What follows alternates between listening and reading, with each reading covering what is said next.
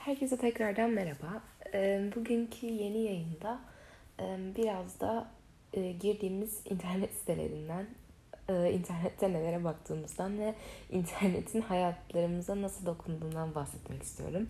Biraz klişe gibi duyulabilir başta ama bence bu gerçekten üzerine düşünülmesi ve konuşulması gereken bir konu.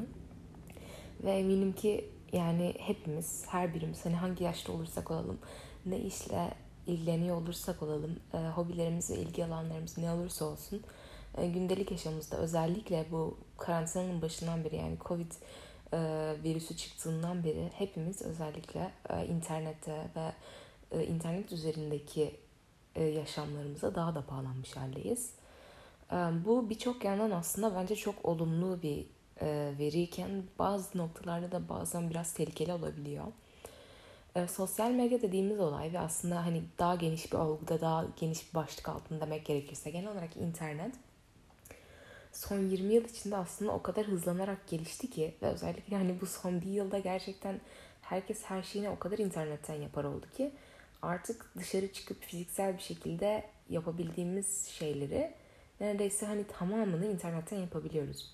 Ve bu internet dediğimiz olay da bizim parmaklarımızın hemen ucunda olduğu için birkaç dakika içinde hemen hemen her istediğimizi yapabildiğimiz için bu tabii ki bizim hayatımıza inanılmaz kolaylık, pratiklik ve verim sağlıyor aslında bir yandan da. Bu verim noktası bence oldukça önemli. Çünkü internet verim sağlayabildiği kadar çoğu işimizi işte kullandığımız programlar olsun, okuduğumuz haber siteleri olsun, globalde ulaşabildiğimiz kaynaklar olsun. Çok e, çoğu da bu sitelerin ücretsiz ve erişilebilir kaynaklar olduğu için çok çabuk birkaç dakika içerisine girip bunlardan istediğimizi elde edip sonra da kendimize göre yorumlayabiliyoruz bunları. Bu datayı anlamlandırabiliyoruz. Ama bazen de öyle noktalara çekiyoruz ki ister istemez bu datayı. Hani gerçekten işimize hiç yaramayacak hatta bazen hırsızlık denilebilecek noktalarda bazı insanların işlerini kullanıyor oluyoruz. Bu aslında e, hem bireylerin kendi düşünmesi gereken bir şey ama hem de internette ki inanılmaz fazla miktardaki kaynağın yarattığı bir e, olay aslında. Hani bunu engellemek için bizim yapabileceğimiz şey e, daha güvenilir kaynaklara bakmak ve hani gerçekten insanların emeklerine saygı göstererek işte atıyorum hani tabii ki her şeyi kullanabiliriz. Herkesin işine bakabiliriz ve her istediğimiz siteye girebiliriz ama bunları e, işte bir yerde kullanıyorsak ya da bahsediyorsak bu örnekleri işte şu kişi yaptı, şunu vere, şu şuradan ben aldım şeklinde belirtmemiz bence oldukça önemli.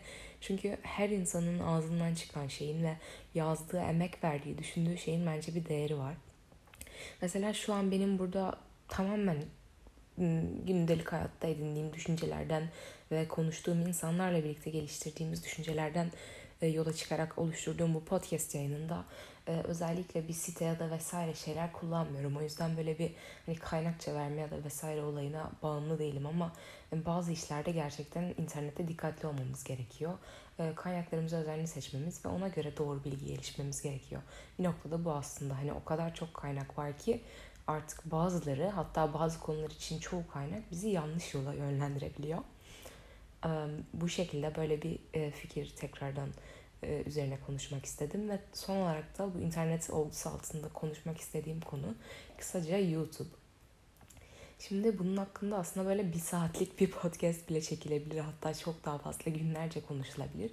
Ama YouTube dediğimiz olayın artık hani bir video platformunun çok daha ötesine geçmiş olması ve e, hani özellikle genç kuşağın hani Z jenerasyonu demek istemiyorum çok tipik bir şekilde ama gerçekten özellikle e, nasıl diyeyim 14-30 hatta 14-35 yaş arası insanların e, YouTube'u, televizyonu e, es geçerek bir e, haber alma ve istedikleri kaynaklara erişebilme e, platformu olarak görmeleri bence gerçekten çok etkileyici ve şu anda özellikle işte bu koronavirüs ve e, dünyanın her yerinde insanların evlerine kapanmasıyla e, buralarda böyle eğitim içerikli işte iş içerikli e, yaratıcılık üzerine, minimalizm minimalizm olgusu üzerine ve birçok başka şey üzerine milyonlarca video var.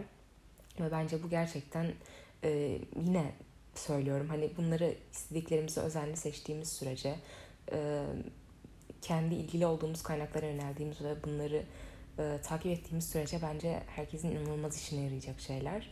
Bu yüzden ben YouTube gibi bir platformu oldukça önemli görüyorum ve bir sonraki konuşmalarda da ve podcast'in devamında da bu YouTube'dan devam ederek bazı bölümler üzerinde konuşmak istiyorum. Teşekkür ederim beni dinlediğiniz için. Bu podcast'te de böyle birkaç fikir üzerinden sizlerle konuşmak istedim. Tekrardan teşekkürler ve iyi günler.